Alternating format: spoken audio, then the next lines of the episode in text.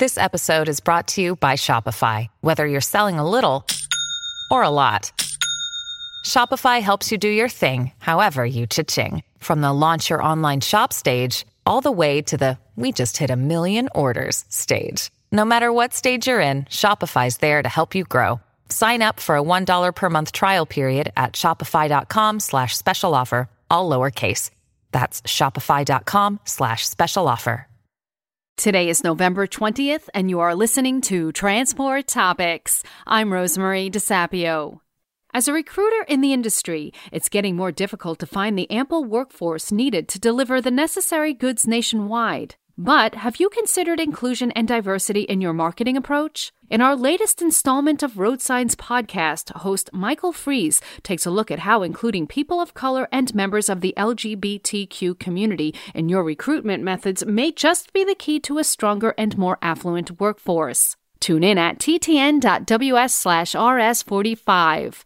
Now let's dive into today's top stories. A case that alleges ocean carriers are overcharging truckers for use of container chassis at ports will proceed after a judge denied a request for dismissal filed by the defendants.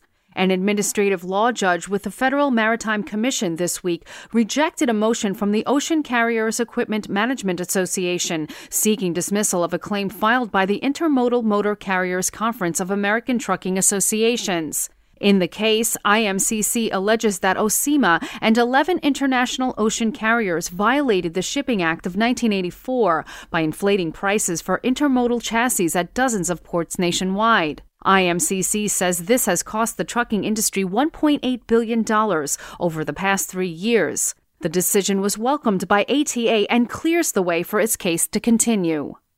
Speaking of ports, it seems peak season has arrived. More than eight months into the COVID 19 pandemic, U.S. ports are logging record or near record activity as warehouses and stores restock. The global outbreak caused massive economic disruption in the second quarter, only to be followed by record growth beginning in the summer and carrying into the fall. The Port of Los Angeles, the nation's largest, reported on November 18th that it processed 980,729 20 foot equivalent units in October, marking an 18% year over year increase. It was the busiest month in the port's 114 year history. The trend wasn't confined to the West Coast, as the Port of Virginia also declared October a record setting month. Still, the American Association of Port Authorities cites a need for federal aid to help cover revenue lost earlier in the year and costs incurred from supplying workers with personal protective equipment.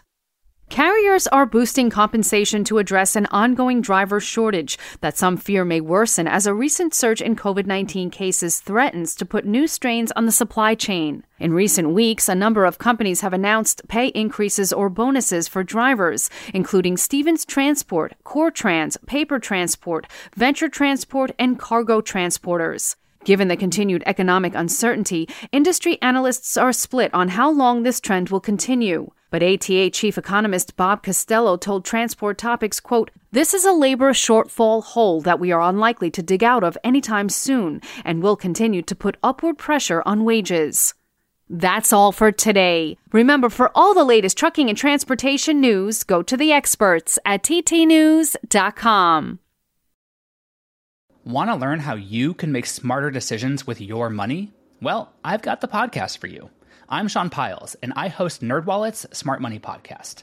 Our show features our team of nerds, personal finance experts in credit cards, banking, investing, and more. And they'll help you make the most of your money while cutting through the clutter and misinformation in today's world of personal finance. You'll get clarity on strategies to help you build your wealth, invest wisely, shop for financial products, and plan for major life events. Listen to NerdWallet's Smart Money Podcast wherever you get your podcasts.